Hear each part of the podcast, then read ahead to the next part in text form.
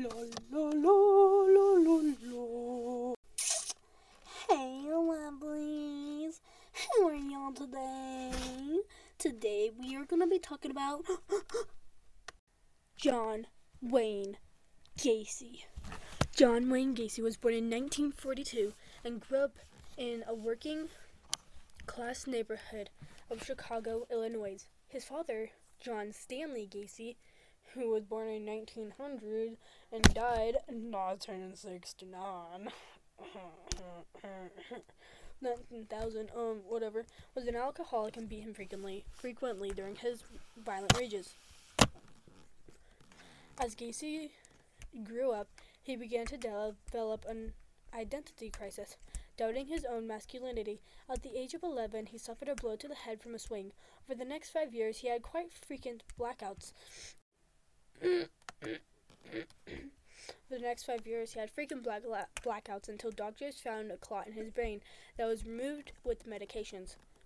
Following that, he would feign heart problems for attention. He graduated from business college and started to work at, as a shoe salesman. Gacy married a co-worker, worker, co-worker, worker, okay, whose family owned KFC in Waterloo, Iowa, and began to work there as a manager. He gradually earned the respect of the local JCs and main JC. Oh my gosh, period. JCs. In May 1968, he was arrested for sexually misconduct with a young male employee. Gacy actually hired a thug to beat up the witness, which failed and only increased the charges against him. He pled guilty to sod- sodomy and was sentenced to 10 years. Gacy was a model prisoner and was paroled in 1970 after serving only 18 months. He then moved to Chicago where he began his life anew as a building constructor. Gacy became popular with his new neighbors and colleagues. He would throw theme parties and often dress up as, quote unquote, Pogo the Clown for children's parties and sh- charity shows. Gacy was also involved with the Democratic Party and even had his picture taken with then First Lady Rosalynn Carter, the wife of former President Jimmy Carter.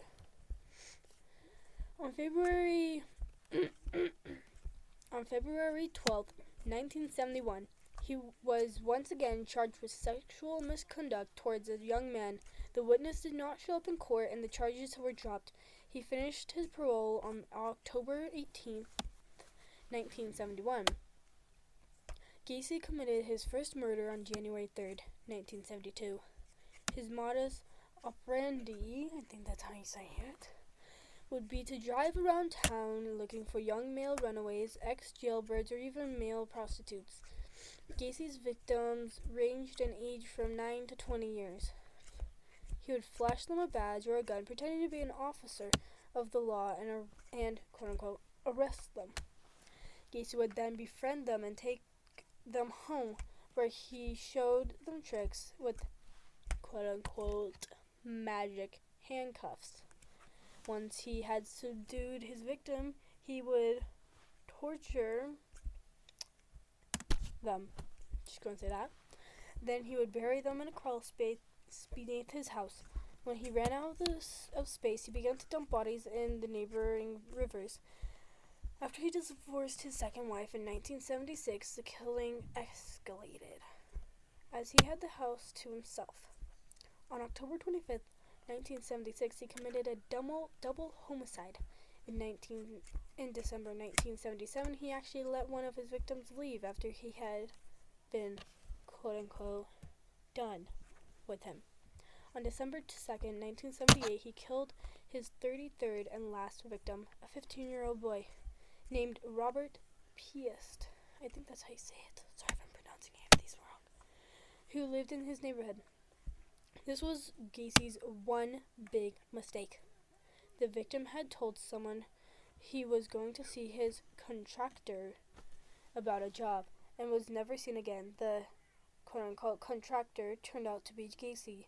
When the police dropped by his house, they noticed a smell from decomposing corpses underneath. When they saw when they saw his poli- police record, it wasn't hard for them to get a search warrant off his, of his house. A total of 29 bodies were extracted from the crawl space and five more from the nearby river, of which nine remain unidentified. Gacy was judged sane by the court psychiatrists and in 1980 was charged with 21 counts of life for murders committed June 21, 1977 when Illinois reinstated the death sentence. For the 12 committed since then, he got the death sentence. Yeah, hell yeah.